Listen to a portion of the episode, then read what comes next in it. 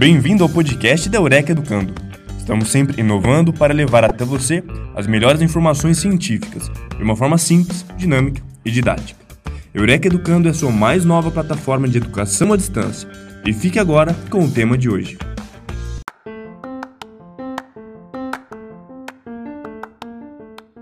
Podcast 1 Tema: Padrões de consumo de substâncias psicoativas.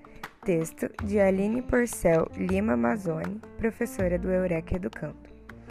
O que é padrão de consumo?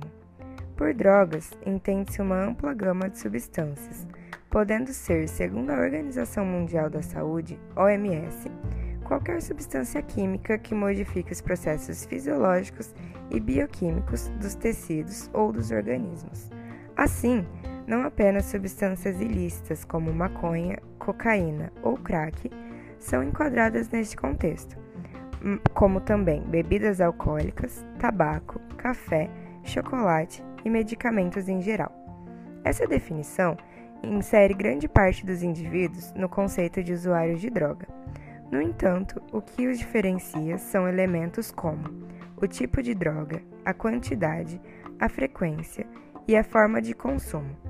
Assim, o padrão de consumo consiste na maneira como um indivíduo faz uso de uma determinada droga com base nos elementos supracitados. Uma vez que os padrões de uso correlacionam-se ao grau de interação do usuário com a substância, faz-se necessário analisar como se classificam.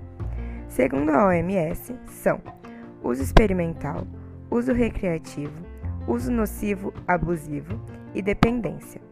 A seguir serão abordados cada um destes níveis. De acordo com o Glossário de Termos de Álcool e Droga, elaborado em 1994 pela OMS, com tradução cedida à Secretaria Nacional de Políticas sobre Drogas, SENAD. Classificações dos padrões de uso de substâncias. Uso experimental padrão de uso experimental se refere aos primeiros e limitados episódios de uso de uma determinada droga, refletindo um padrão de consumo demasiadamente raro. Neste padrão, os usuários provam a droga uma ou algumas vezes e em seguida perdem o interesse em repetir a experiência.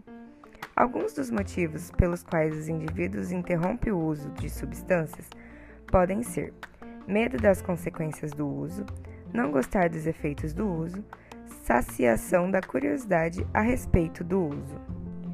Uso recreativo.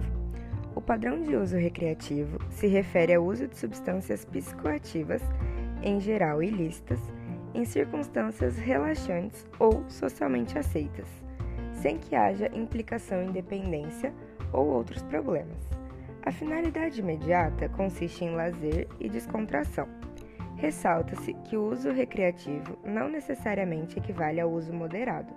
Como exemplo, é possível citar certas sociedades da América do Sul, nas quais os indivíduos bebem até o ponto de intoxicação em festas que são aprovadas pela comunidade. Uso nocivo. O padrão de uso nocivo consiste em um padrão de consumo de substâncias psicoativas que causa dano para a saúde. O dano pode ser físico, por exemplo, hepatite secundária ao uso de injeção de drogas, ou mental, por exemplo, episódios depressivos secundários à ingestão abundante de álcool. As complicações clínicas ou psicossociais decorrentes deste padrão se restringem ao período de consumo.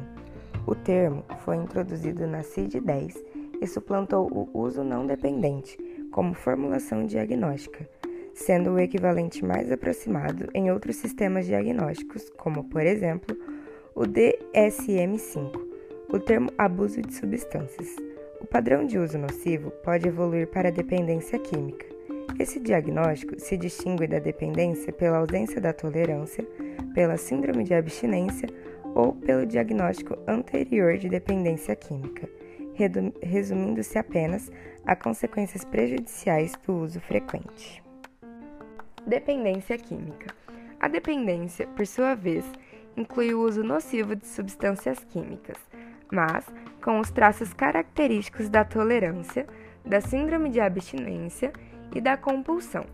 Na CID-10, código F19.2, está descrita como síndrome de dependência e se caracteriza por um conjunto de fenômenos comportamentais, cognitivos e fisiológicos que se desenvolvem após o consumo reiterado de uma substância psicoativa, tipicamente associado ao desejo poderoso de tomar a droga, a dificuldade em controlar o consumo, a utilização persistente, apesar de suas consequências aversivas, a prioridade dada ao uso de drogas em detrimento de outras atividades e obrigações, a um aumento da tolerância pela droga e, por vezes, a um estado de abstinência física.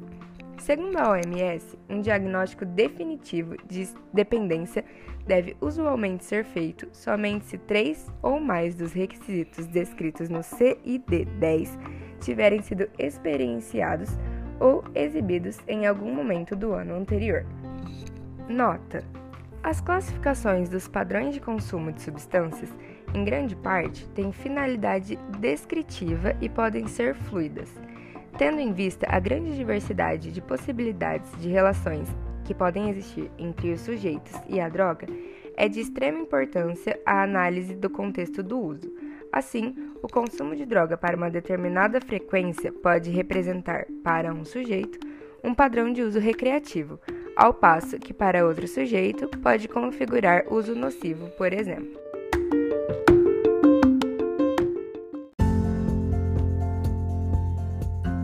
Esperamos que o assunto de hoje tenha sido de seu interesse. Fique atento aos próximos episódios.